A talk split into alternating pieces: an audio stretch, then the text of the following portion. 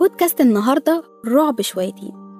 ثواني، أنا مش بتاعة رعب أصلا، بس هكلمكم عن حاجة كده بسيطة تقريبا كلنا عارفينها، الجاثوم. الأول إزيكم في بودكاست عندك فكرة مع آلاء محمد. عندك فكرة عن الجاثوم؟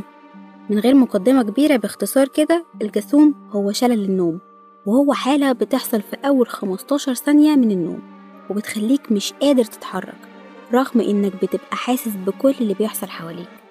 وأغلبية الناس قالت عن الموضوع ده إن الحالة دي بتحصل لها في القيلولة اللي بتيجي بعد العصر أو الساعة 3، وناس تانية قالت إنها بتحصل في الوقت ما بين الساعة 10 ل 11 أو 11 ل 12.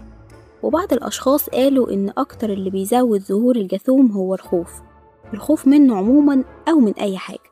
أما بقى في كتاب القانون في الطب للعالم العربي ابن سينا، قال إن الحالة دي ممكن تسبب الموت لو اتأخرت عن 15 ثانية، وده رأي العرب بس. أما بقى رأي الأجانب، ففي دكتور اسمه بروس قال إن حالة الجاثوم بتختلف من شخص للتاني، وساعات بتكون من 20 ثانية ل 40 ثانية، وفي حالات استثنائية ممكن تستمر دقايق وأحيانا ساعات. تخيل نايم يوم بحاله عدد ساعات كتير وبيحصل معاك شلل النوم ده، ومسيطر عليك الجاثوم بالشكل كلي، ومحدش حاسس بيك نهائي، ومش قادر تفوق تقول لأي حد على أي حاجة. ده فيلم رعب بجد. هو عموما علشان تفوق لوحدك لازم تعرف أسباب الجاثوم عشان تقدر تمنعه من إنه يسيطر عليك.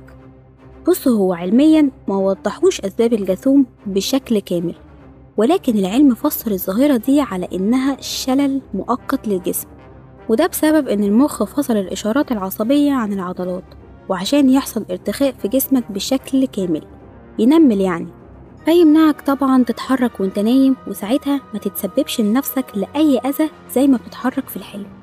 أيا كان هو بيحصل إزاي، المهم إنه بيحصل ولازم نشوف له حل.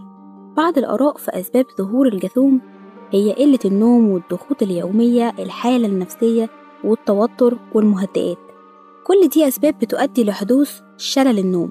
وطبعا عشان نقدر نتخلص منه لازم نقلل من كل ده، لازم تدي جسمك راحته الكاملة في النوم، وتنام وتصحى في مواعيد ثابتة، وتحاول تقلل من توترك وضغطك العصبي والنفسي، يعني ما تناموش زعلانين ها، وبلاش النوم وانتوا جنبكوا دوشة زي التلفزيون مثلا، وبلاش كمان تنام على ظهرك لأن ده بيزيد من احتمال حدوث شلل النوم.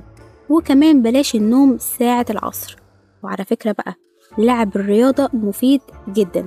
وأخيرا وليس آخرا، ما تخافش لأنه ما يقدرش يعمل لك أي حاجة طول ما أنت مقتنع بده. خليك واثق في نفسك كده إن أنت جامد ومفيش أي حد يقدر يشيلك إن شاء الله. ويلا سلام بقى، أنا مضطرة أسيبكم دلوقتي عشان جبت في سيرته كتير وده بيجي على السيرة.